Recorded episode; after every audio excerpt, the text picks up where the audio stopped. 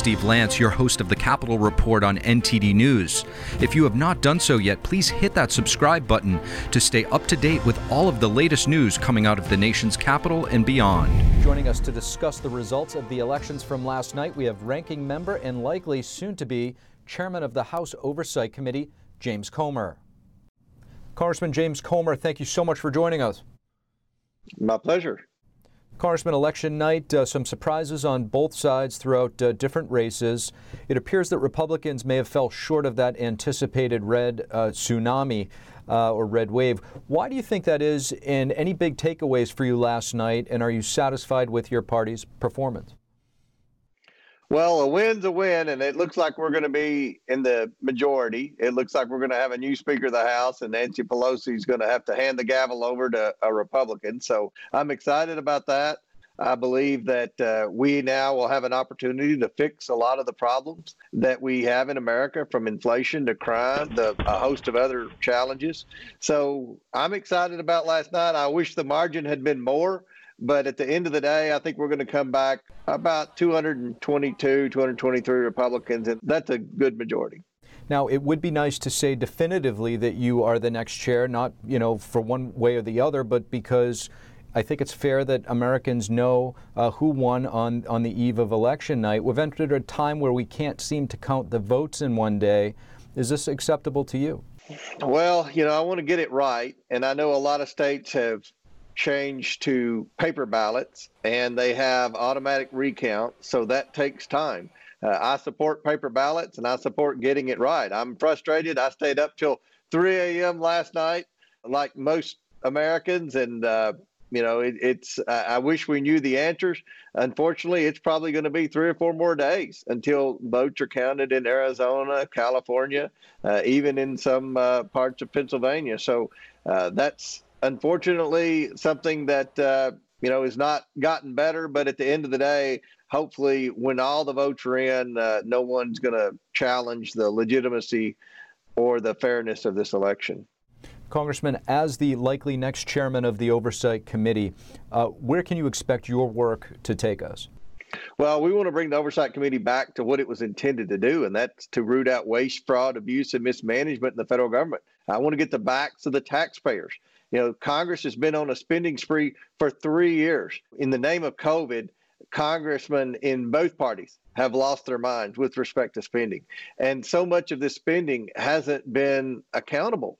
Uh, we want to get spending in check. We also want to hold people accountable for uh, wrongdoing with respect to spending. We're also going to lead the investigations.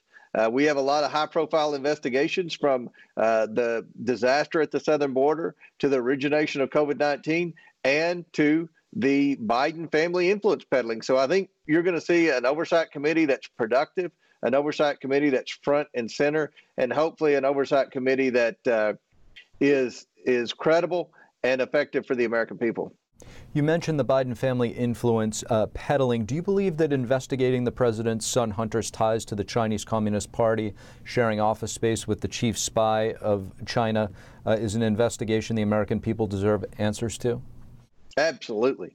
Even Newsweek published a poll a few weeks ago saying 52% of the American people support investigating Hunter Biden for uh, misdeeds and potential wrongdoing. That's Newsweek.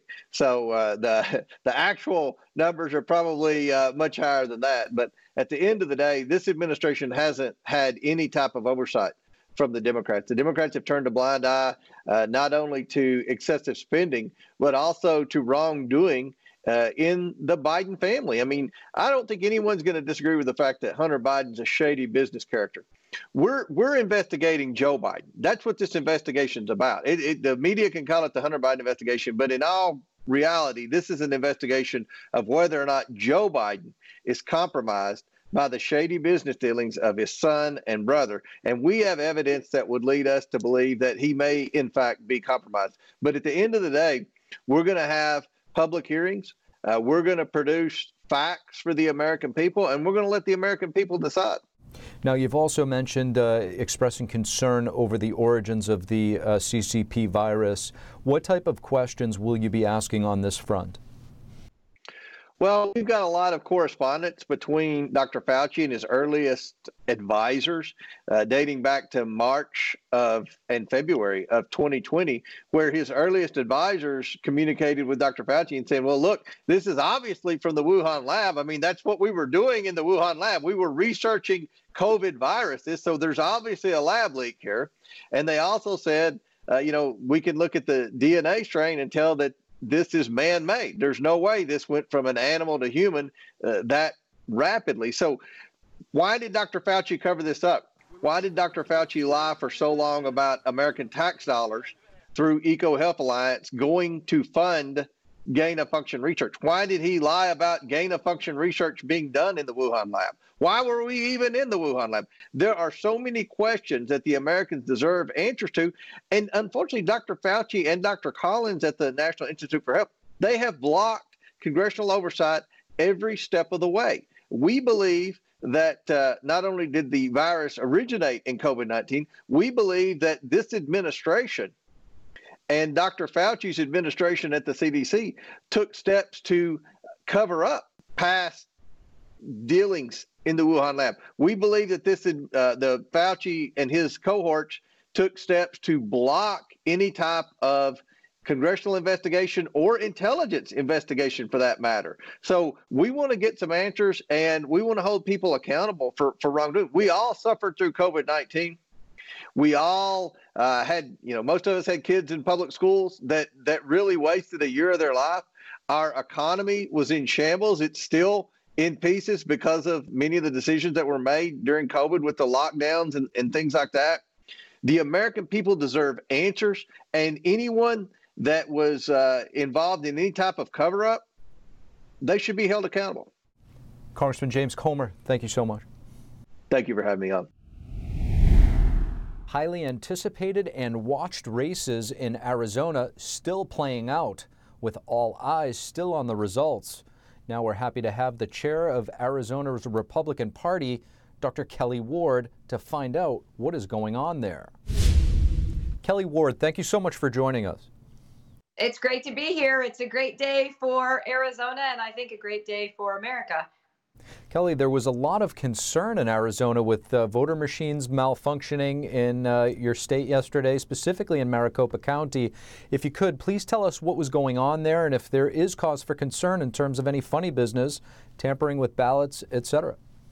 Right. Well, I mean, I know that my phone started ringing at 6:05 a.m. Polls opened at 6 with complaints from all over Maricopa County of uh, tabulators not working, printers not working, ballots not going through machines, um, not being able to be tabulated on site, poll workers giving, I think, bad advice. Some people were told to just leave their ballots lying, you know, le- uh, on top of a table. Some were told to take their ballots with them. Some were told to put them into box number three or door three so that those ballots could be tabulated later downtown. So it was very confusing, but we had people on the spot already working to resolve those issues. Now, those issues did go on through the morning, and by a little afternoon, maybe close to one o'clock, they discovered that their toner settings on their printers was very low to to print at the lowest quality uh, and so those ballots were not having dark uh, dark marks on the side to prove that it was a real ballot. And the tabulators were having trouble reading those ballots. As they adjusted those settings and they darkened up that toner, we had far fewer problems. So those people that voted after lunch or in the evening time didn't have as much of a problem feeding those ballots into the tabulators. But obviously, it's concerning to me and it was concerning to all of us yesterday. Early in the day, we started talking about should we try to extend voting hours. Uh, I wanted to do it as early as possible because we've had other cases that we've been involved with with the RNC when there's too many cooks in the kitchen uh, and the RNC has a lot of cooks, they uh, the process slows down. And the last two cases we've worked on with them, we've been told by the judge we were just too late, even though had we filed hours before, maybe we wouldn't have been get, considered too late. Uh, so we, you know, we didn't get those hours extended, but I don't think that we're going to need it. Our people turned out; they stayed the course, they stayed in line People were voting until after 9 p.m., maybe even after 10 p.m. last night because they, they were determined not to leave. They were determined to have their voice heard. Now, whether that vote is or starts to break for your candidate um, or candidates, is it a fair question to still ask why Florida can count the votes in a single day and why states like Arizona and others are not able to? It certainly is. And I talked to a lot of the legislators who were at our event last night celebrating with all of us the really the red wave that will be here in Arizona before you know it, uh, when those ballots are counted. And they believe that they have a clear mandate to correct our elections, to make sure that our elections have integrity, to make sure that the process is clean. Uh, what's happening here is that many of these elections departments, because of the laws that are on the books, allowing uh, ballots to be dropped off all the way up until the end of election day, early ballots that aren't required to have an ID placed before the person puts that into the ballot box or into the drop box have to be cured. They have to be proven that those are legitimate ballots. So they are given, these election departments are given up to five business days to cure those ballots. And unfortunately, especially in Maricopa County, I think that because they have those five business days, which actually extends out to seven or eight, and in this case, we have Veterans Day on Friday, so it could extend even further because of the holiday. Uh, because they have that time, they decide that they are going to take that time. And nothing is more frustrating than watching what happened yesterday when Maricopa County simply had to plug in the little thumb drives that they have from all of the voting locations into their machines and put out results. But they were unwilling, unable, incompetent. I, am not sure what, um, but they weren't putting those out quickly. They did put out a few little dribs and drabs uh, through through the night, and they still have about 600,000 ballots in Maricopa County to uh, to count. And so we've we've got a lot of work before us. And and, and let me correct that. I think it's about 400,000 in Maricopa and about 600,000 statewide. So it's not just Maricopa County, but we have that problem because of that five day allowance after election day. That needs to be corrected. I think that if people want to drop off their early ballot, they ask to be on the mail, you know, mail in list or the mail out list. They need to, to drop those off far before election day so that they can be cured um, prior to 7 p.m. here in our case in Arizona on election day, and those votes can already be counted in that that uh, first or second release of of the ballots cast. Now, with all of that said, uh, how confident are you in, um, you know, Kari Lake and, and Blake Masters being able to pull it out? Well, the ballots that are being counted right now are the same day drop off drop offs, as well as election day ballots that they still have not tabulated. Those are breaking uh, 60 to 70 to actually 75 percent for all of our Republican candidates across the board. Kari, Blake, Abe, Mark, they are going to be that red wave here in Arizona. Uh, you know, Blake Masters and Mark Finchem have the biggest hurdle to come over, but I think that as all those ballots are coming in in Maricopa County and from around the states, especially in those rural areas of the state that are strong red Republican strong uh, strongholds. That is going to make the difference. I think maybe we might know tonight that Kari Lake is our governor elect. I certainly hope so. I hope that um, Maricopa County and their elections department decides to actually put in the work that needs to be done rather than taking the law and saying, well, we have five business days, so we're just going to take it to drag it out because I think Stephen Richer, the current recorder, and the Board of Supervisors in Maricopa County have done a lot of damage to election integrity and have really, really made it difficult for voters to have confidence in anything that they do. Now, it seems like uh, CNN and other mainstream media outlets have shifted away from this term, the big lie, to now calling anyone who questions uh, the integrity of an election an election denier. How do you respond to this label? Well, I saw uh, election denier Stacey Abrams lose yesterday. Um, I saw a lot of election deniers on the Democrat side lose yesterday. Uh, I've, I've seen a 10 minute plus montage of Democrats challenging elections and denying results from 2016 before and after 2016 and so um, you know i think that the media the mainstream media and and outlets like cnn love to make these um, monikers to mislead the public it's disinformation from our, our news. I think it's an abuse of the First Amendment. You know, the freedom of the press is designed to protect the people, the, the citizenry from an overbearing, overreaching, uh, over-regulating, lying federal government or state government. And in many cases today, as President Donald J. Trump pointed out, the news media has become a propaganda arm for the Democrat Party and those radical leftist policies that have left this country devastated. I think this le- election is going to show that we we have somewhere to go. That with Republicans in charge in the House, um, and I'm going to tell you in the Senate, we at least are going to be able to put the brakes on the radical Biden regime's uh, efforts to uh, turn our, our country into a socialist nation, to make it very difficult for families to survive and, and thrive making it difficult for them to have enough money to have housing, to buy gas, to buy groceries. Um, so we, I don't know that we're going to be able to implement a lot of policies because Joe Biden can just use his veto pen.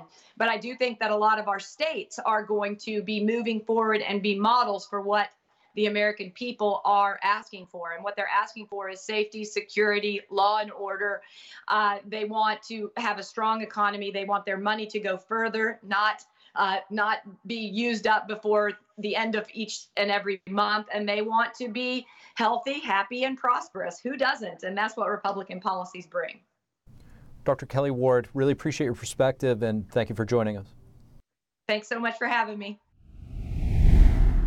And joining us next to assess the results of last night's elections, we're happy to have Doug Billings, host of The Right Side.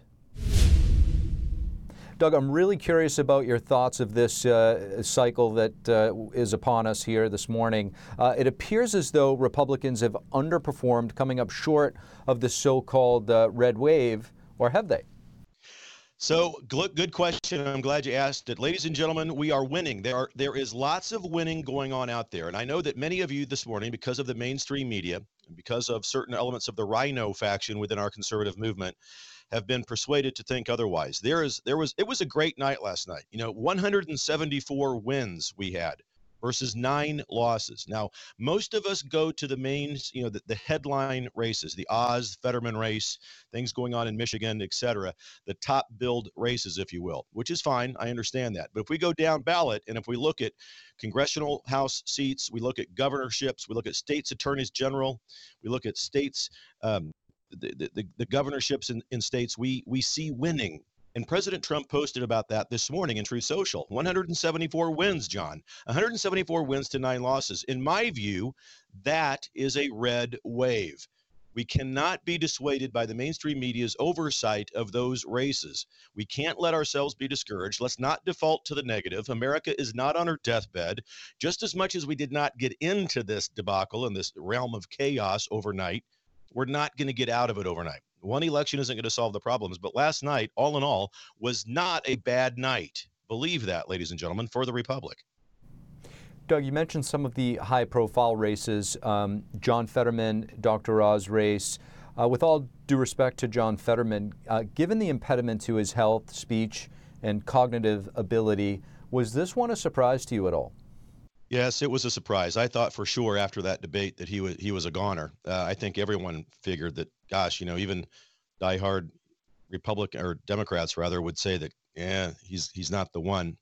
Um, you know, it, it, of course, everyone wonders about the cheating. Everyone is going to wonder that. 2020 proved that there was massive fraud on massive levels. So we're all going to continue to wonder that. Uh, but but Fetterman pulled this one out. Oz has conceded that this morning and it was a surprise. I that one I thought for sure would go our way. I still think we may control the Senate. It's going to be tough. I prior to the election, I was I was predicting four seats in the Senate would go our way. Uh, we still will gain control of the House, and uh, that's good news. But if we don't get the Senate, at least to some degree, we can impede Administrator Biden's agenda to a degree. And to your point, uh, we did receive early in the day, way before you know 8 a.m. As soon as polls opened, uh, a lot of things that just didn't add up from poll watchers and uh, experienced folks on the ground watching the elections in Pennsylvania. A lot of concerns there still. Um, but switching gears a little bit, uh, you have a lot of uh, races here throughout the country. I want to ask you about where the ticket was actually split in, in a major way. For instance, in Georgia, you saw the Republican governor win in a decisive fashion, yet not the Senate race. Same in New Hampshire. Why do you think we're seeing this? Well, we're a divided nation, Steve. I think you know we are. Um, we're a divided people. It it amazes me that after two years of chaos, that anybody with any sense of intellectual maturity would would choose a democratic pathway, but they are, and we have to deal with that. We as conservatives, um, we're, we're waking up to this. We know that we need to get involved, and we were involved this year more than we were in 2020 at the local level. And when I say that, I mean as election observers, paid poll watchers, et cetera. We've been involved, and the trickery still continues. Um, and I, we're a divided nation, and you know Herschel Walker, the Senate race down there, it's a neck and neck race. Um, and and but it's it's good news that that Brian Kemp won. Uh, Stacey Abrams' political career is probably over now, and that's a relief to everybody. Doug, I want to get your thoughts on uh, 2024. Uh, front page of the New York Post calling DeSantis the future and a certain play on words they used. Uh, with Trump likely to make an announcement this week, uh, how do you see this playing out? Yeah, this is this is the mainstream media trying to divide the conservative movement. Ron DeSantis may be the future, but he's not the future for 2024. Yeah, President Trump, if he wants to run and if he wants to to run for president again, he's going to get the nomination. There's no that let's not pretend. I mean, Ron DeSantis, I love DeSantis, and I've even done a couple of shows where I've I've asked President Trump to choose Ron DeSantis as his vice president. I think they would be, eh, you know, eh, they would be unbeatable if they were to join forces. The thing, the thing is, they just don't like each other. Uh, we have to. I wish they would get beyond that. Uh, DeSantis uh, is not the one. He's great in Florida. Now, ladies and gentlemen, listen. He's great in Florida, and he can handle the media. He puts on that. You know, he he addresses the media just as we all want him to, just as Trump does. He doesn't pull any punches. He's not politically correct. But Washington D.C. would eat Ron DeSantis alive, ladies and gentlemen. President Trump is the only man for this job. He's the only one that's proven that he can do it. And now that he knows what the job is and he knows what the deep state is all about, when he goes in for his second term, he'll know how to proceed even more thoroughly than he did before.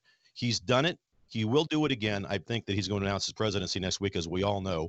I'm going to go down on December 6th to meet with him and General Flynn. I'm going to still press my case for a DeSantis ticket. And for those of you wondering, there's no law that prevents a president from choosing a vice president from his own state. That's a myth. Thank you very much. Touche to that. Now, Doug, uh, rumblings that uh, Leader McCarthy, uh, as, as we mentioned, it looks like the uh, House is going to be in favor of uh, Republicans. But there's rumblings that McCarthy might not get the uh, votes needed to become the next speaker. Um, what do you what do you make of this? So I think the mix let us down last night. I think the mix have let us down. When I say that, the MCs, the MCs have let us down. McCarthy, McDonnell, and McDaniel. They've let us down. You know, when we look at the losses that we suffered last night, it's not President Trump's endorsements that lost those elections. It's McCarthy, McDonnell, and McDaniel's McConnell's uh, election handling of those campaigns. They were in charge and influenced most of those campaigns. The mix did, and they lost. And so we need to look at that. Josh Hawley from Missouri has already come out and said McCarthy's not the one. He said that Mc, uh, McConnell is not the one, and I think Mitch needs to go. There is a handful of them in there. Lindsey Graham, I saw them all melt down in the face of the January 6th nonsense. They're not, they speak a good game when they're called upon to, but when brass tacks are called upon, they're not necessarily always on our side. So I think that those three let us down. The way that they managed the campaigns that they lost um, certainly needs to be evaluated, and I think that that would be uh, a wise choice if uh, when the, the Republicans come into session. Host of The Right Side with Doug Billings. Doug Billings, thank you so much. Thank you, Steve. I just want to thank everybody for listening to this episode. If you enjoy our content, please leave us a rating and a review, as it really goes a long way in helping us spread the truth. Until next time, I'm your host, Steve Lance at NTD, and we'll see you soon.